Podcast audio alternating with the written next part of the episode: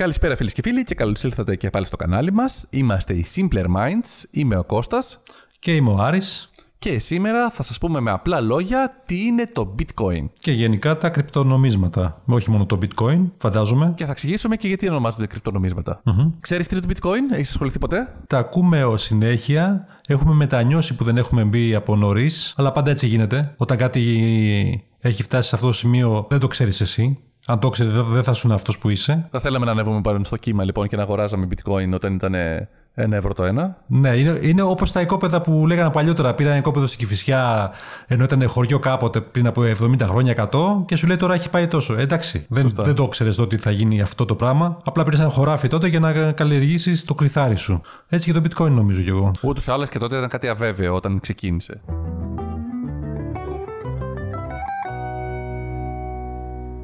Πάμε να δούμε όμως τι είναι το bitcoin. Ξεκινώντας λοιπόν, να σας πούμε ότι το bitcoin είναι ένα νόμισμα όπως όλα τα υπόλοιπα. Η μόνη διαφορά είναι ότι είναι σε ψηφιακή μορφή και δεν υπάρχει σε φυσική μορφή. Δηλαδή δεν μπορεί κάποιος να πάει σε κάποιο μηχάνημα και να σηκώσει ένα χαρτονόμισμα bitcoin. Ούτε σε κέρμα, ούτε σε χαρτονόμισμα. Είναι το πρώτο και το πρώτο που είναι και αποκεντρωμένο νόμισμα. Και τώρα, Κώστα, πες μια λέξη που μου κάνει εντύπωση. Τι σημαίνει ναι. ότι είναι αποκεντρωμένο νόμισμα? Αποκεντρωμένο εννοούμε ότι δεν υπάρχει μια τράπεζα ή μια κυβέρνηση που να εγγυάται την αξία του νομίσματος αυτού. Εδώ δεν έχουμε κάτι τέτοιο. Εδώ δουλεύει κάπως διαφορετικά. Θα το εξηγήσουμε λίγο παρακάτω. Απλά για να το εξηγήσουμε. Τι σημαίνει αυτό, δηλαδή, νόμισμα... στο κεντρικό, κεντρωμένο, ας το πούμε. Τι συμβαίνει εκεί πέρα? Πρέπει να εξηγήσουμε τι είναι το νόμισμα, όπως έχουμε πει και σε άλλο podcast. Αλλά εδώ θα εξηγήσουμε mm-hmm. λίγο γρήγορα τι είναι το νόμισμα, πώς δουλεύει το νόμισμα και πάνω σε αυτό πώς πατάει το bitcoin, γιατί και αυτό είναι ένα νόμισμα, έτσι ώστε να κάνει τα παρακάτω κομμάτια. Mm-hmm. Okay.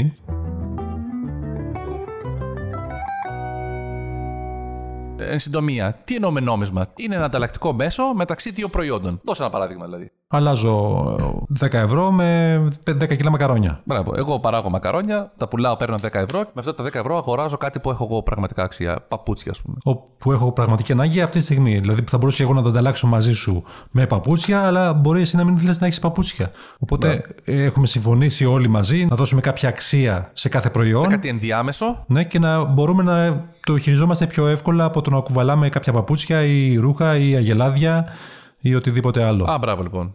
Έτσι λοιπόν, η ανάγκη μας αυτή μας έκανε να δημιουργήσουμε ένα νόμισμα και αυτό το νόμισμα πρέπει να ήταν κάτι το οποίο να βόλευε τη διαδικασία αυτή. Έτσι επιλέξαμε το χρυσό. Και γιατί επιλέξαμε το χρυσό? Γιατί το χρυσό είναι ένα μέταλλο το οποίο δεν μπορεί να το διαλύσεις. Είναι ένα μέταλλο το οποίο είναι πεπερασμένο, δηλαδή δεν είναι απεριόριστο. Υπάρχουν συγκεκριμένες ποσότητες που έχουμε πάνω εκεί. Δεν μπορεί να αντιγραφεί, δεν μοιάζει το μέταλλο το αυτό με κανένα άλλο. Και για να το βγάλουμε πρέπει να το εξορίξουμε.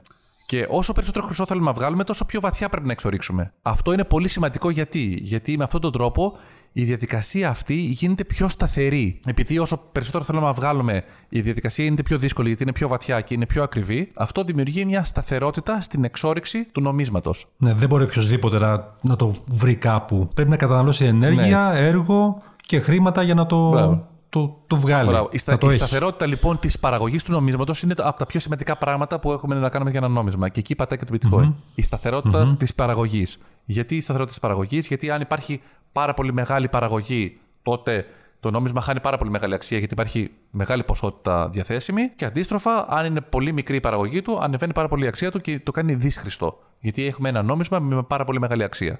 Mm-hmm. Μετά το mm-hmm. επόμενο βήμα που κάναμε ήταν να αλλάξουμε το χρυσό με κάποιο χαρτονόμισμα. Αλλά πάλι θα είχε ανταπόκριση σε χρυσό. Δηλαδή, τι κάναμε, τυπώσαμε κάποια χαρτονομίσματα, τα οποία λέμε ότι αυτό είναι τόσης αξίας. Και αυτά τα χαρτονομίσματα που τυπώσαμε, τα είχε από πίσω μία βάση, η οποία είχε μία ανταπόκριση σε χρυσό. Δηλαδή, ουσιαστικά, αυτό το νόμισμα έγραφε πάνω ότι αυτός που το έχει, έχει δεκαπέντε γραμμάρια χρυσό. Σωστά. Ήταν ένα συμβόλαιο ιδιοκτησίας, ας το πούμε. Ναι. Κάπως. Ναι.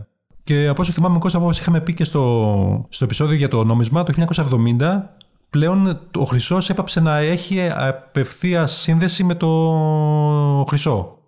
Σωστά. Ε... Σωστά. Από τότε αποφασίσαμε πια ότι δεν υπάρχει λόγος να όσο χρήμα να κόψουμε τόσο χρυσό να έχουμε. Γιατί, γιατί είπαμε ότι δεν είναι τόσο βολικό αυτό. Κάθε χώρα θα εγγυάται για το νόμισμα που παράγει και θα δίνει ίδια τις εγγυήσεις με τις ίδιες κυβερνήσεις και τις τράπεζές της. Και αυτό είναι το επόμενο βήμα που έγινε στο νόμισμα. Και οι τράπεζες και οι κυβερνήσεις είχαν τον κεντρικό έλεγχο του νομίσματος και της νομισματικής πολιτικής που θα μπορούσαν να ασκήσουν. Δηλαδή θα μπορούσαν να πούνε ότι Μπράβο.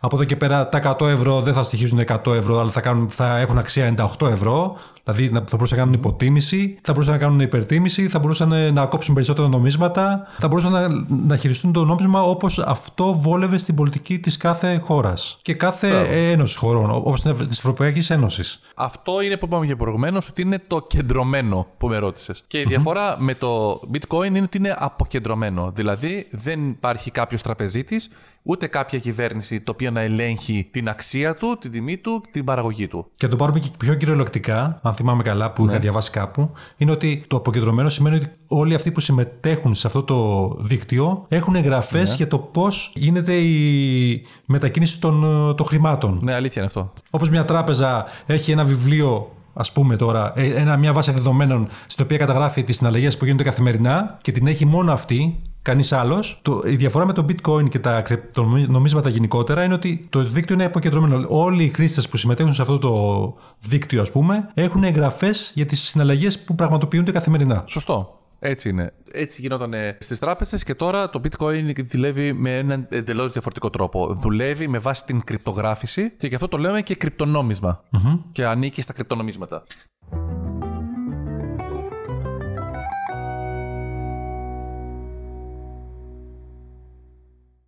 Τώρα, όταν ακούμε για την bitcoin, όλοι λέμε πώς γίνεται ένα, ένα ψηφιακό νόμισμα να είναι νόμισμα. Μπορούμε απλά να σκεφτούμε ότι ούτως ή άλλως, και τα νομίσματα που έχουμε σήμερα, το ενενήντα τοις εκατό από αυτών ήδη κυκλοφορούν σε ψηφιακή μορφή. Και μόλις το οκτώ με δέκα τοις εκατό υπάρχει σε μορφή χαρτονομίσματος ή κέρματος. Οπότε εκ των πραγμάτων υπάρχει ήδη μία βάση ώστε να πατήσει ένα ψηφιακό νόμισμα. Και για πες μου, Κώστα, πώς ξεκίνησε όλο αυτό? Πώς ξεκίνησε η κρυπτογραφία και το, το bitcoin γενικότερα? Πότε, το δύο χιλιάδες οκτώ νομίζω. Αν μου πει το bitcoin πότε ξεκίνησε, εσύ πότε πιστεύεις ότι ξεκίνησε? Ε, το οκτώ νομίζω, το δύο χιλιάδες οκτώ ή το εννιά. Πότε ξεκίνησε το bitcoin, αλλά η ιδέα του δεν είναι από τότε. Είναι πολύ παλιότερα και είναι από το χίλια εννιακόσια ογδόντα πέντε. Α, ναι. Ooh. Το οποίο τότε ένας κρυπτογράφος, εννοώ με τον David Chaum, ε, αυτός έκανε μια επιστημονική δημοσίευση, το οποίο έλεγε ασφάλεια χωρίς πιστοποίηση. Και μέσα περιέγραφε κατά ένα πολύ μεγάλο ποσοστό πώς θα μπορούσε να δουλέψει ένα ψηφιακό νόμισμα. Ένα ψηφιακό νόμισμα το οποίο θα δουλεύει μόνο του χωρίς να υπάρχει έλεγχος από την κυβέρνηση, αλλά από τους χρήστες τους ίδιους. Το ίδιο πράγμα αργότερα έρχεται να επαναλάβουν το δύο χιλιάδες οκτώ. Κάποιος με το ψευδόνυμο Satoshi Nakamoto. Είναι ένας τύπος ο οποίος δεν ξέρουμε καν τι είναι. Δεν ξέρουμε αν είναι άντρας, αν είναι γυναίκα ή αν είναι καν ομάδα. Το μόνο που ξέρουμε είναι ότι το δημιούργησε, μέχρι το δύο χιλιάδες δώδεκα απαντούσε σε κάποια φόρουμ γύρω από τα κρυπτονομίσματα και συγκεκριμένα για το bitcoin και μετά τα ψηφιακά του ίχνη χάνονται. Δεν ξέρουμε ούτε αν υπάρχει, ούτε αν δεν υπάρχει, ούτε σκοπούς, ούτε κίνητρα. Ναι, αλλά ωραία όλα αυτά.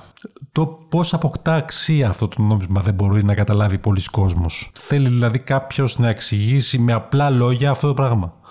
Πώς αποκτά αξία? Αποκτάει όπως αποκτάνε αξία όλα τα νομίσματα γενικώς. Η χρήση τους και η ανάγκη για αγορά και χρήση του νομίσματος αυτού δημιουργεί μια αξία. Όσο ένα νόμισμα έχει μια καλύτερη βάση και έχει μια αξιοπιστία, τόσο χρησιμοποιεί το νόμισμά του. Αυτή τη στιγμή παγκοσμίως χρησιμοποιούμε πάρα πολύ το δολάριο, το ευρώ και το γεν, γιατί είναι οικονομίες που από πίσω έχουν μια πάρα, πάρα πολύ στιβαλή βάση. Οπότε οτιδήποτε και αν συμβεί μπορούν να υποστηρίξουν το νόμισμά του. Αντίστοιχα, μικρές οικονομίες, όπως μπορεί να είναι κάποιες αφρικανικές, που δεν έχουν κάποια βάση από πίσω, είτε κυβερνητική είτε τραπεζική, το νόμισμά τους υποδιαιρείται πάρα πολλές φορές. Έτσι είναι και το bitcoin αυτή τη στιγμή. Επειδή έχει μια αξία η οποία αναγνωρίζεται ότι έχει μια αυξητική πορεία, ότι είναι σταθερό νόμισμα και ότι έχει μια δυναμική αυτό, έτσι ανεβαίνει η αξία του. Βέβαια, δεν ανεβαίνει μόνο από αυτό. Τώρα, αυτή τη στιγμή, η εκτόξευση που έχει κάνει είναι κυρίως λόγω ότι πάρα πολλοί άνθρωποι έχουν μια πολύ μεγάλη ζήτηση, χωρίς να υπάρχει αντίστοιχη βάση από πίσω. Και αυτό είναι πιο πολύ μορφής τζόγου και όχι τόσο πολύ νομισματικής αξίας. Αλλά υπάρχουν κάποιοι πολλοί influencers δηλαδή, σαν τον yeah. Elon Musk, ο οποίος με δηλώσεις του μέσα από κάποια tweets έχει προσφέρει στήριξη μεγάλη στο bitcoin ειδικότερα. Ακόμα και η εταιρεία του δέχεται πληρωμές μέσα από bitcoin. Εντάξει, αυτό σίγουρα βοηθάει. Γενικά το bitcoin αυτή τη στιγμή κινείται όπως μια μετοχή. Με φήμη. Δηλαδή, μια καλή φήμη ανεβάζει mm-hmm. την τιμή του, μια κακή φήμη κατεβάζει την τιμή του. Ούτως ή άλλως, το bitcoin δεν έκανε μια πορεία από το μηδέν στο σήμερα με μια ευθύγραμμη πορεία προς τα πάνω. Είχε πολλά σκαπανεβάσματα. Ναι. Είχε φτάσει να έχει οκτώ χιλιάδες ευρώ, μετά έπεσε στα δύο χιλιάδες, μετά ξανανέβηκε στα δεκαέξι, μετά ξαναέπεσε και τώρα τα τελευταία χρόνια έχει κάνει μια μεγάλη ανωδική πορεία. Αλλά αυτό πάλι κανείς δεν εγγυάται ότι θα συνεχίσει να έχει μια τέτοια αύξηση πορεία. Μπορεί να φτάσει στα εκατό χιλιάρικα και μέσα σε μια νύχτα να πέσει στο μηδέν και κανείς να μην το αγοράσει. Να πωλήσουν ξαφνικά όλοι το νόμισμα και κανείς να μην θέλει να το αγοράσει και να πέσει εντελώς η τιμή του. Κινείται εκατό τοις εκατό ναι. αυτή τη στιγμή σαν μετοχή και δεν είναι κάτι σταθερό που μπορεί κάποιος να επενδύσει σε αυτό. Αυτή τη στιγμή κάποιος mm-hmm. που αγοράζει bitcoin κάνει μια μορφή τζόγου. Δηλαδή βλέπω ότι ανεβαίνει, το αγοράζω. Και στην τιμή που όταν φτάσει σε μια τιμή που με ενδιαφέρει, το πουλάω. Άρα, λες εσύ ότι πρέπει να το χειριστούμε όπως χειριζόμαστε κάποια τυχερά παιχνίδια. Δηλαδή, να το, να το πουλάμε όταν φτάσουμε σε ένα σημείο που, πρέπει να, που, που έχουμε κάποιο κέρδος στο σίγουρα... οποίο θα θέλαμε. Δεν είναι κάποια επένδυση δηλαδή, στην οποία θα μπορείς να στηριχθείς. Όπως για παράδειγμα ο χρυσός. Δηλαδή, μπορεί να πάρεις ένα χρυσό, να το έχεις σαν κάτι το οποίο δεν χάνει την αξία του. Σε περιπτώσεις σίγουρα που θα... κάτι το οποίο είναι τόσο ευμετάβλητο, δεν μπορεί να το πεις ότι είναι μια μορφή ναι. επένδυσης. Είναι μια μορφή τζόγου. Εμένα πάντως μου κάνει εντύπωση το πόσο ίδιο με το χρυσό είναι. Σαν συμπεριφορά, σαν εξόριξη ας πούμε. Δηλαδή για παράδειγμα, για να το εξορίξεις ας πούμε, όπως ναι. είναι και ο όρος bitcoin, για να παράξεις bitcoin, πρέπει να χρησιμοποιήσεις mm-hmm. πολύ μεγάλη ενέργεια σε ρεύμα. Αλήθεια αυτό. Επίσης, κατά τη διάρκεια του χρόνου, όπως και ο χρυσός, η σπανιότητά του αυξάνεται. Και μάλιστα, Φωστά. για να το πούμε γι' αυτό, ότι το bitcoin ε, δεν είναι κάτι που είναι απεριόριστο. Είναι, υπάρχει, έχει καθοριστεί ο αριθμός του στα είκοσι ένα εκατομμύρια. Και τώρα έχουμε φτάσει στα δεκαοκτώ, yeah. δεν θυμάμαι ακριβώς. Και κάθε χρόνο ο αριθμός αυτός μειώνεται. Για το λόγο που είπαμε και προηγουμένως, ότι γι' αυτό είπαμε πώς δουλεύει το νόμισμα και η βάση του, γιατί πάνω σε αυτό στηρίχθηκε και το ίδιο το bitcoin. Και τα υπόλοιπα κρυπτονομίσματα. Ε, νομίζω πως το bitcoin έχει διαφορά με το νόμισμα το, αυτό που χρησιμοποιούμε τώρα, το ευρώ ή το δολάριο ή οτιδήποτε. Είναι κάτι που είναι σαν χρυσός. Δεν είναι νόμισμα, είναι πολύτιμο αντικείμενο. Δεν είναι κάτι που καθορίζουμε ότι είναι αυτό. Πολύτιμο δεν είναι, γιατί ο χρυσός είναι ένας. Το bitcoin είναι ένα ψηφιακό νόμισμα το οποίο μπορεί να δημιουργηθεί και δεύτερο και τρίτο και τέταρτο. Ο χρυσός είναι ένα μέταλλο το οποίο δεν έχει δεύτερο. Ναι, αλλά τα είκοσι εκατομμύρια που είναι το όριό του, παραπάνω από είκοσι εκατομμύρια δεν θα πάει. Όπως ο χρυσός είναι πεπερασμένος. Έτσι και το bitcoin είναι πεπερασμένο. Γι' αυτό δημιουργήθηκε με αυτή τη λογική. Για να έχει και αυτό ένα, να είναι πεπερασμένο, δηλαδή να έχει ένα συγκεκριμένο χρόνο, γιατί είναι και ο μοναδικός τρόπος που μπορεί να δώσεις αξία, ειδικά σε ένα mm-hmm. ψηφιακό νόμισμα.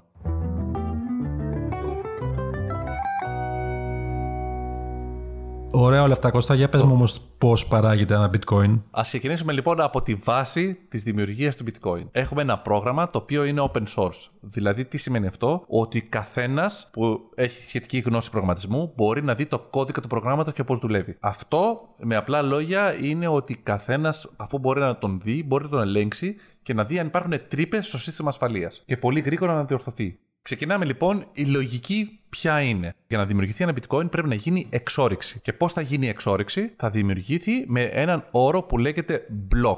Για να δημιουργηθεί ένα block λοιπόν, τι πρέπει να γίνει? Το πρόγραμμα λέει ότι ο υπολογιστής πρέπει να μαντέψει έναν συγκεκριμένο αριθμό, ο οποίος είναι και αρκετά μεγάλος κιόλας. Και αυτό πρέπει να το βρει μέσα από κάποιες πιθανότητες που θα έχει. Αυτός ο αριθμός τι είναι? Το ξέρει κάποιος? Παράγεται από κάπου? Αυτό, τι είναι αυτός ο αριθμός? Το πρόγραμμα που κάνει το mining βάζει στους υπολογιστές ένα μαθηματικό πρόβλημα, έτσι ώστε και να μαντέψουν έναν αριθμό μέσα από μια μαθηματική εξίσωση που τους δίνει. Οι υπολογιστές μπαίνουν στη διαδικασία να κάνουν την αναζήτηση μέχρι να βρουν τον αριθμό αυτόν. Όταν βρουν τον αριθμό αυτόν, τότε δίνεται δηλαδή η απάντηση, το block κλείνει και εκεί mm-hmm. παράγονται κάποια bitcoin. Και mm-hmm. τα bitcoin mm-hmm. δίνονται mm-hmm. σε αυτόν που έλυσε το πρόβλημα αυτό. Οπότε σε μια πρόλια κατάσταση έχουμε π.χ. δέκα υπολογιστές, τους οποίους τους δίνεται αυτό το πρόβλημα. Υπολογίζουν, υπολογίζουν, υπολογίζουν και κάποια στιγμή ένας από τους υπολογιστές αυτούς βρίσκει ποια είναι η απάντηση. Ο υπολογιστής αυτός που θα βρει την απάντηση του δίνονται κάποια bitcoin. Επειδή έλυσε το πρόβλημα αυτό. Νομίζω αυτή τη στιγμή είναι δώδεκα κόμμα πέντε bitcoin. Αυτή τη στιγμή είναι δώδεκα κόμμα πέντε bitcoin για κάθε λύση που δίνεται. Όμως το block δεν κάνει μόνο αυτό. Για να κλείσει ένα μπλοκ γίνεται και ένα δεύτερο κομμάτι. Το δεύτερο κομμάτι είναι ότι πρέπει μέσα στο μπλοκ αυτό να συμπεριληφθούν και όλες οι συναλλαγές που έχουν γίνει μέσα στον χρόνο αυτόν. Mm-hmm. Ένα μπλοκ κατά μέσο όρο mm-hmm. θέλει δέκα λεπτά να δημιουργηθεί. Οπότε κάθε δέκα λεπτά γίνεται μία λύση ενός προβλήματος και ταυτόχρονα υπολογίζονται από όλους τους χρήστες και επιβεβαιώνονται οι κινήσεις οι οποίες έχουν γίνει, όλες οι συναλλαγές μέσω bitcoin. Δηλαδή ο χρήστης δεκατέσσερα είκοσι τρία θα δώσει μισό bitcoin στον νούμερο εξήντα τέσσερα είκοσι τέσσερα. Εάν όλα αυτά mm-hmm. είναι αληθή, τότε το μπλοκ είναι αληθές, κλείνει και σφραγίζεται και από εκεί και πέρα δεν μπορεί να πειραχθεί. Τώρα, για την ασφάλεια της συναλλαγής αυτής και γενικά για των υπόλοιπων συναλλαγών, κάθε μπλοκ που ολοκληρώνεται, συνδέεται μαθηματικά και με έναν αλγόριθμο με το προηγούμενο μπλοκ που έχει λυθεί ήδη. Οπότε, αν κάποιος προσπαθήσει να το αλλάξει κάποια στιγμή και να πει ότι εγώ δεν έχω δέκα bitcoin, έχω εκατό bitcoin, τότε αυτό mm-hmm. δεν θα ταιριάζει με τις μαθηματικές συναλλαγές που έχουν γίνει με τις προηγούμενες. Mm-hmm. Mm-hmm. Οπότε υπάρχει ένα επίπεδο ασφαλείας που. Οπότε αυτό το επίπεδο ασφαλείας ως τώρα θεωρείται ότι είναι αδιαπέραστο. Μια ερώτηση, Κώστα. Είπες ότι δέκα υπολογιστές, ας πούμε, για παράδειγμα, ψάχνουν ναι. να βρουν μια λύση σε ένα πρόβλημα που έχει τεθεί από κάπου. Σωστά. Ε, από τι εξαρτάται το ποιος θα λύσει το πιο γρήγορο το πρόβλημα? Από την ισχύ από του, το από. Την τύχη, από τι? Κατά βάση, είναι, χρειάζεται για να τη λύσει τη μαθηματική αυτή εξίσωση, χρειάζεται μια υπολογιστική δύναμη. Αν υποθέσουμε ότι ένας υπολογιστής έχει μια καλύτερη υπολογιστική ισχύ από κάποιον άλλον, είναι πιο πιθανό να βρει τον, την λύση πιο γρήγορα από κάποιον άλλον. Οπότε βασίζεται και σε πιθανότητες. Ναι, αν, δηλαδή, mm-hmm. αν μια απλή, ας πούμε, μαθηματική εξίσωση είναι ότι μαντέψτε έναν αριθμό, ο οποίος είναι δωδεκαψήφιος, από τα οποία ψηφία περιλαμβάνονται και σου δίνω ένα εκατομμύριο ψηφία. Ένας υπολογιστής mm-hmm. τι θα κάνει? Θα ψάξει να βρει τις πιθανότητες, ποιος αριθμός είναι αυτός, μέχρι να πετύχει το σωστό. Ένας υπολογιστής που έχει μια πιο μεγάλη ισχύ είναι πιο πιθανό να πετύχει τον αριθμό από ότι ένας υπολογιστής. Οπότε βασίζεται και σε πιθανότητες και σε τύχη. Ας πούμε κατά βάση, ναι, κατά βάση, ναι, και στα δύο. Δηλαδή το πόσο γρήγορα θα μπορέσει να κάνει τις ε, προβλέψεις. Πόσο γρήγορα θα Μπράβο. μπορέσει να δώσει πολλές ε, λύσεις, ακόμα και λάθος. Μπράβο. Για να φτάσει στο αποτέλεσμα. Το παράδειγμα τώρα αυτό. Αν ξεκινήσουμε και λέμε ότι έχουμε υπολογίσει ότι αυτοί οι δέκα υπολογιστές για να λύσουν λοιπόν αυτή τη μαθηματική εξίσωση και να επιβεβαιώσουν τις συναλλαγές, τους παίρνει δέκα λεπτά. Ξαφνικά λοιπόν mm-hmm. στο δίκτυο αυτό μπαίνουν άλλοι τριάντα υπολογιστές και επειδή είναι τριάντα υπολογιστές, τώρα πια σε όλη τη τέτοια, η λύση είναι πολύ πιθανότατα να λυθεί πιο γρήγορα. Μόλις αυτό γίνει, δηλαδή μόλις μπουν τριάντα υπολογιστές, κάνουν τους υπολογισμούς και η λύση έρθει σε οκτώ λεπτά. Τότε mm-hmm. το πρόγραμμα που παράγει το bitcoin καταλαβαίνει ότι αυτό δεν πρέπει να συμβεί και δυσκολεύει περισσότερο την επόμενη εξίσωση, έτσι ώστε όλοι οι υπολογιστές να το λύσουν πάλι σε δέκα λεπτά. Το νόημα των δέκα λεπτών είναι ποιο? Είναι η σταθερότητα της παραγωγής του κάθε bitcoin, γιατί κάθε φορά που λύνεται μια εξίσωση δίνονται κάποια bitcoin, οπότε θέλουμε μια σταθερή ροή στο πόσο παράγονται bitcoin, δηλαδή να μην λύνονται κάθε ένα λεπτό έτσι ώστε να δίνονται πάρα πολλά bitcoin. Και δεύτερον, οι συναλλαγές να επιβεβαιώνονται σε ένα εύλογο χρονικό διάστημα. Οπότε, αν το πρόβλημα αυτό λυνόταν σε παραδείγματος χάρη πέντε ώρες, αν έκανες εσύ μια συναλλαγή, θα έπρεπε να περιμένεις πέντε ώρες για να επιβεβαιωθεί η συναλλαγή σου αυτή. Οι συναλλαγές με bitcoin δεν είναι όπως κάνουμε εμείς σήμερα που πηγαίνουμε.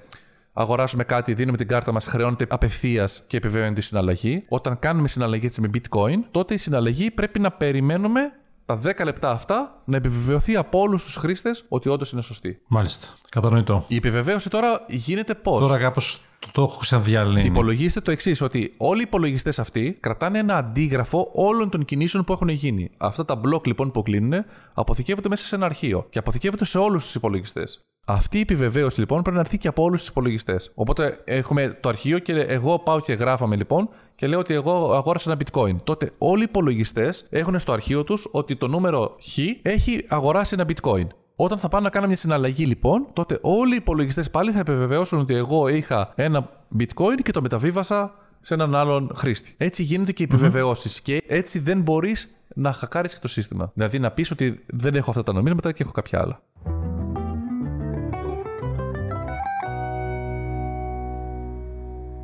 Πολύ ωραία. Πολύ κατανοητό. Ωραία μέχρι εδώ. Τώρα έχω ξεδιαλύνει λίγο το πράγμα προς το μυαλό μου.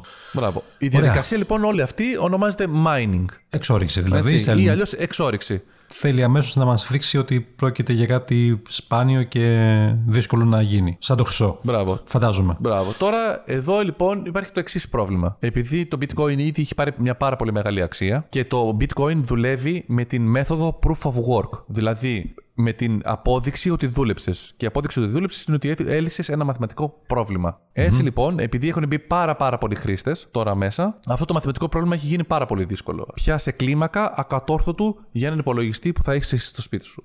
Άνθρωποι αγοράζουν ολόκληρες αποθήκες, οι οποίες δημιουργούν φάρμες, το οποίο κάνουν εξόρυξη bitcoin. Με υπολογιστές που πια είναι συγκεκριμένοι να κάνουν μόνο mm-hmm. εξόρυξη με bitcoin και τίποτα άλλο. Αυτό σημαίνει ότι ένας υπολογιστής που θα έχεις στο σπίτι σου είναι ουσιαστικά απίθανο να προβλέψει αυτόν τον αριθμό. Να λύσει αυτό το μαθηματικό πρόβλημα και να πάρεις mm-hmm. κάποιο bitcoin. Γι' αυτό άλλως υπάρχουν και οι ομάδες εξόρυξης που συμμετάσχεις κι εσύ σε μια μεγάλη ομάδα με πολλούς υπολογιστές.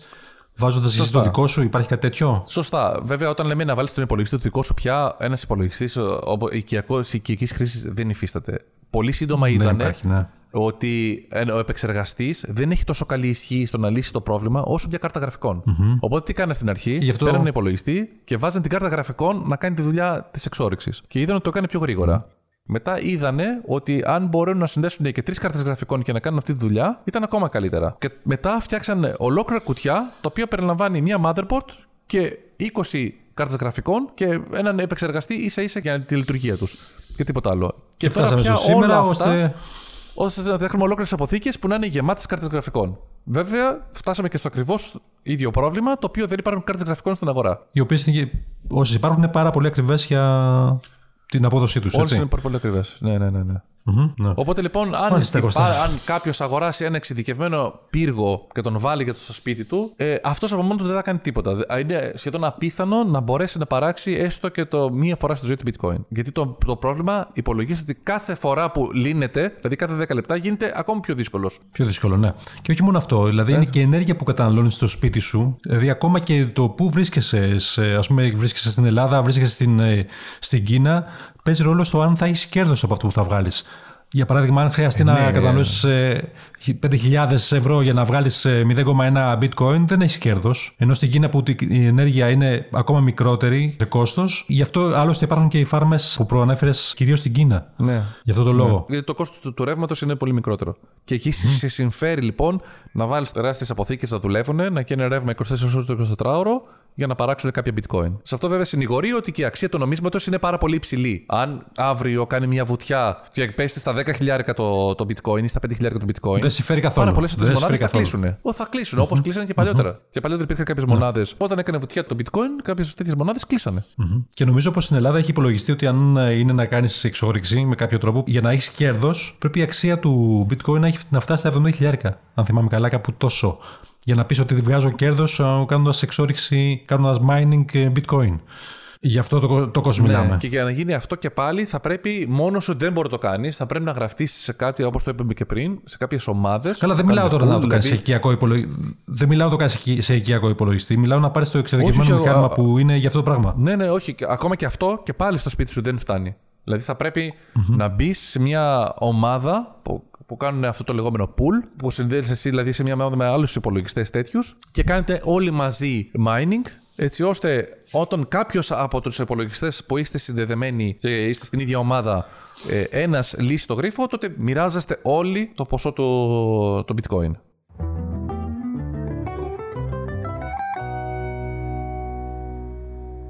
Ωραία, φτάσαμε στο πώς παράγεται. Εμείς όμως που είμαστε αυτοί που δεν θα παράξουν, έτσι. Εγώ δεν θα παράξω. Ναι. Απλά όμως θέλω να ναι. επενδύσω, θέλω να αγοράσω. Ναι.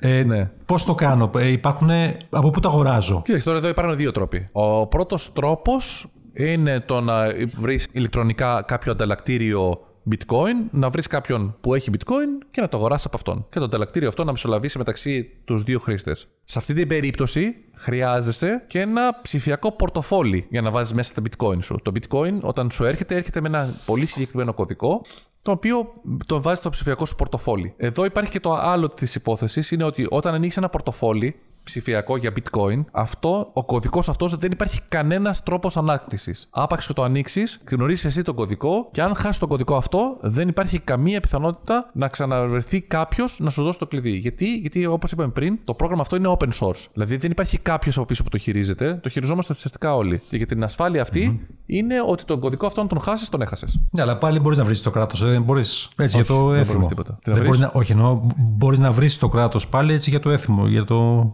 που δεν σε βοηθάει να το βρεις, το κωδικό σου.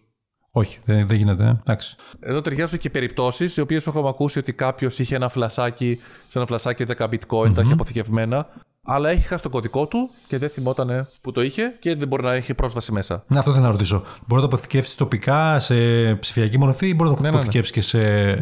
και σε έγγραφο, ναι, κάποιο έγγραφο, ας πούμε. Μπορεί να το αποθηκεύσεις σε ψηφιακή μορφή σε ένα φλασάκι να το έχεις πάνω. Και γι' αυτό υπάρχουν και περιπτώσεις στις οποίες κάποιοι το είχαν σε ένα παλιό λάπτοπ το οποίο ήταν χαλασμένο και δεν το ξαναβρήκανε ποτέ. Μετά, ένας άλλος τρόπος για να αποκτήσουμε bitcoin, ο οποίος είναι και πιο εύκολος κιόλας, είναι μέσω τραπέζης ε, να αγοράσουμε τη συναλλαγματική αξία πια του νομίσματος και όχι ένα πραγματικό bitcoin. Ε, μέσω τραπέζι εννοείς να πάω στην τράπεζα να πω θέλω bitcoin. Αυτή τη στιγμή στις συστημικές τράπεζες που έχουμε, όχι δεν γίνεται. Υπάρχουν όμως fintech εταιρείες, τράπεζες, οι οποίες mm-hmm. το κάνουν. Όπως η DeGiro, Revolut και ε, αυτές. Ε, Coin, και λοιπά, Coinbase, ναι.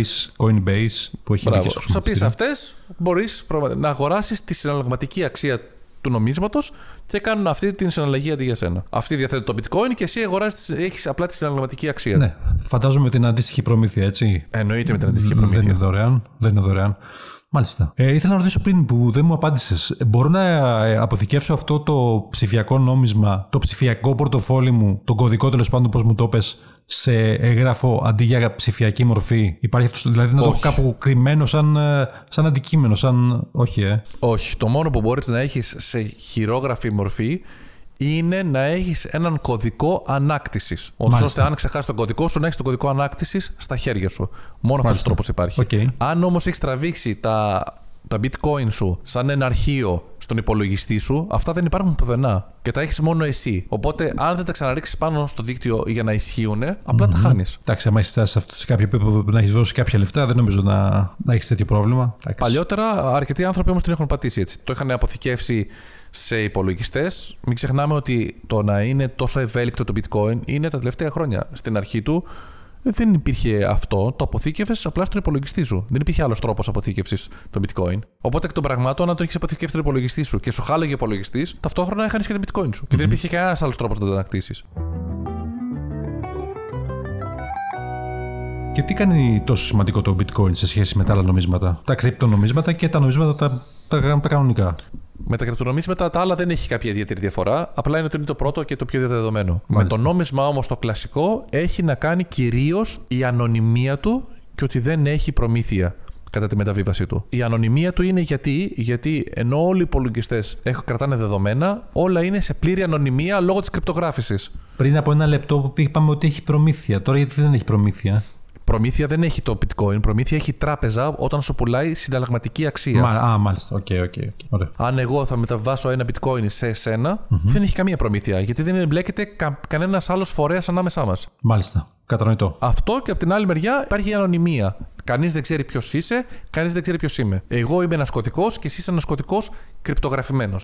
Και επειδή όλα αυτά γίνονται με κρυπτογράφηση, κανείς δεν ξέρει από ποιον μεταβιβάζονται, σε ποιον, σε ποιον, σαν όνομα. Και φυσικά το πιο ενδιαφέρον είναι ότι όντας αποκεντρωμένο, δεν ε, έχει τις, ε, τις, τους κινδύνους που θα μπορούσε να έχει ένα, ένα νόμισμα που κυβερνάται από κάποια κυβέρνηση, από κάποια τράπεζα. Δηλαδή δεν μπορεί mm-hmm. να σου πει ότι το bitcoin σήμερα, παιδιά, θα πούμε ότι το bitcoin με, εδώ που κάνει πέντε χιλιάδες θα κάνει δέκα χιλιάδες, ή θα το υπο, υποτιμήσουμε, ή θα το, δεν θα έχει πια αξία, ή θα σας, θα σας κόψουμε το σαράντα τοις εκατό, όπως θα μπορούσε να γίνει σε μια περίοδο κρίσης, ας πούμε. Ενώ δηλαδή όπως, πώς έχει γίνει στην, στην Κύπρο. Ναι, μπορεί να υπάρχει αυτό, αλλά από την άλλη, δεν, επειδή δεν υπάρχει αυτό, δεν υπάρχει και κάποια σταθερότητα αυτή τη στιγμή, επειδή δεν είναι ιδιαίτερα διαδεδομένο, κανείς δεν το εξασφαλίζει ότι εκεί δεν θα πέσει τιμή του ελεύθερα. Mm-hmm. Μάλιστα.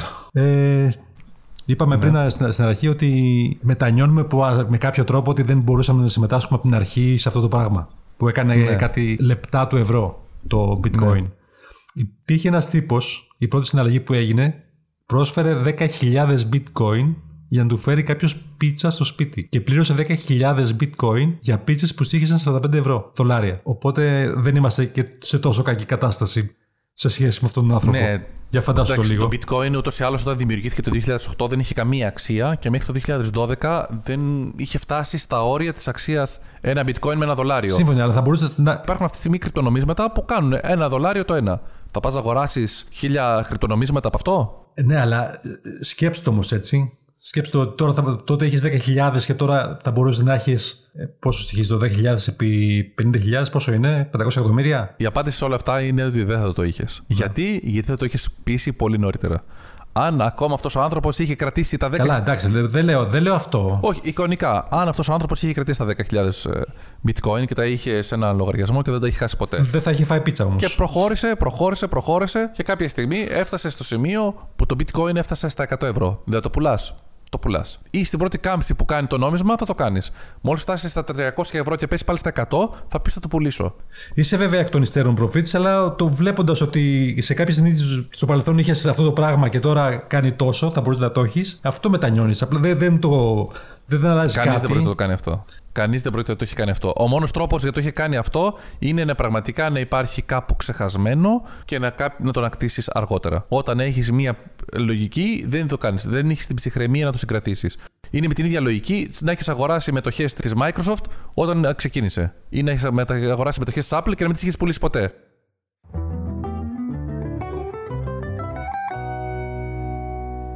Τέλος πάντων, νομίζω Κώστα έχω καλυφθεί από όλα αυτά που είπαμε σήμερα. Εντάξει, αυτό το επεισόδιο μας είναι, είναι και επεισόδιο για πανηλήθιους, δεν είναι για ακόμα ηλίθιους, αλλά νομίζω πως ναι. σε βάζει σε κάποια γνώση που θα μπορούσες να καταλάβεις περί τίνος πρόκειται. Ναι. Ε... Ελπίζω λοιπόν απλά και να το καταλάβατε. Άμα το καταλάβατε θα κάνουμε και ένα άλλο ακόμα για ηλίθιους. Ναι. Αυτά τα λοιπόν για σήμερα και θα τα πούμε μαζί την επόμενη φορά. Αντίο σας λοιπόν.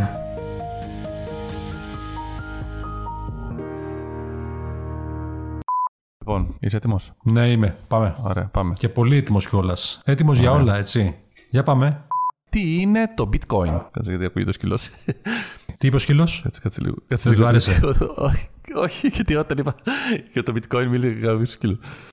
Ε, πάμε πάλι, κάτι θα ξανακάνουμε. Λοιπόν, τρία, δύο, όλα ένα και πάμε. Ε, σιγά ρε μαλακόλα από την αρχή. Το μεγάλο πράγμα που είχαμε κάνει. Έλα, καλά, καλά, καλά. Πάμε, πάμε, πάμε, πάμε. Το πρώτο κρυπτονόμισμα εννοείς. Να, να σημειώσω, να σημειώσω εδώ πέρα. Κρυπτονόμισμα, ρε μαλάκα, ας το κρυπτονόμισμα. Θα εξηγήσω παρακάτω τι είναι κρυπτονόμισμα. Κρυπτο, πρώτο ψηφιακό νόμισμα. Μην μη μου μιλάς έτσι. Μην μου μιλάς έτσι. Με το ψευδόνυμο Satoshi Nakamoto. Κώστα, γιατί βρίζεις τώρα? Είναι ένας τύπος ο οποίος δεν ξέρουμε καν τι είναι. Τ' άκουσες. Τι πες? Δεν τ' άκουσες, ρε πούστη. Έλα. Τι λες? Σου είπα, σε ρώτησα, πριν, σε είπα, σε ρώτησα γιατί βρίζεις τώρα, Κώστα, και δεν το, δεν το άκουσες. Που είπες Γαμαμότο, κάτι τι είπες. Το μαλάκα. Ναι, δεν άκουσα, όχι κάνει διακοπή. Δυσκολία στο να το εξορίξεις. Πεπερασμένο. Το είπες αυτό. Αυτό. Το είπες αυτό. Το, είπες αυτό. αυτό. το ξαναλέω Πάμε. για να το καταλάβεις καλύτερα, Κωστά. Ωραία. Και ο σκύλος μαζί, Πάμε το σκυλί σου που είναι δίπλα. Ψάχνετε αυτό. Περίμε. Ωραία, Κώστα, έχω καταλάβει που το. Μην βιάζεσαι, πάρε μια ανάσα. Πες λίγο πιο αργά. Έχει φτάσει το τέρμα, ρε φίλε. Εντάξει, κάτσε να ξεκουραστώ λίγο. Τα είπαμε πολύ ωραία μέχρι στιγμής, νομίζω, έτσι. Καλά, πολύ ωραία δεν τα είπαμε. Ε, εντάξει, καλά τα λέμε. Εντάξει.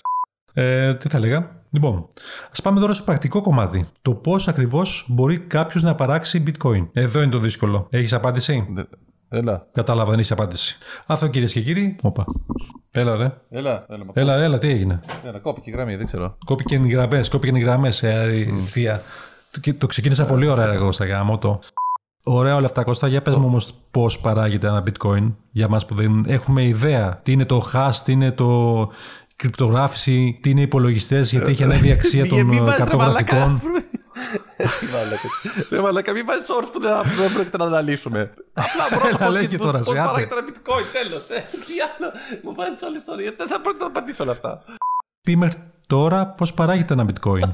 Δεν σε ακούω, ρε. Έλα, δεν με ακούς? Όχι. Έλα. Α, τώρα σ' ακούω, έλα, σ' ακούω τώρα.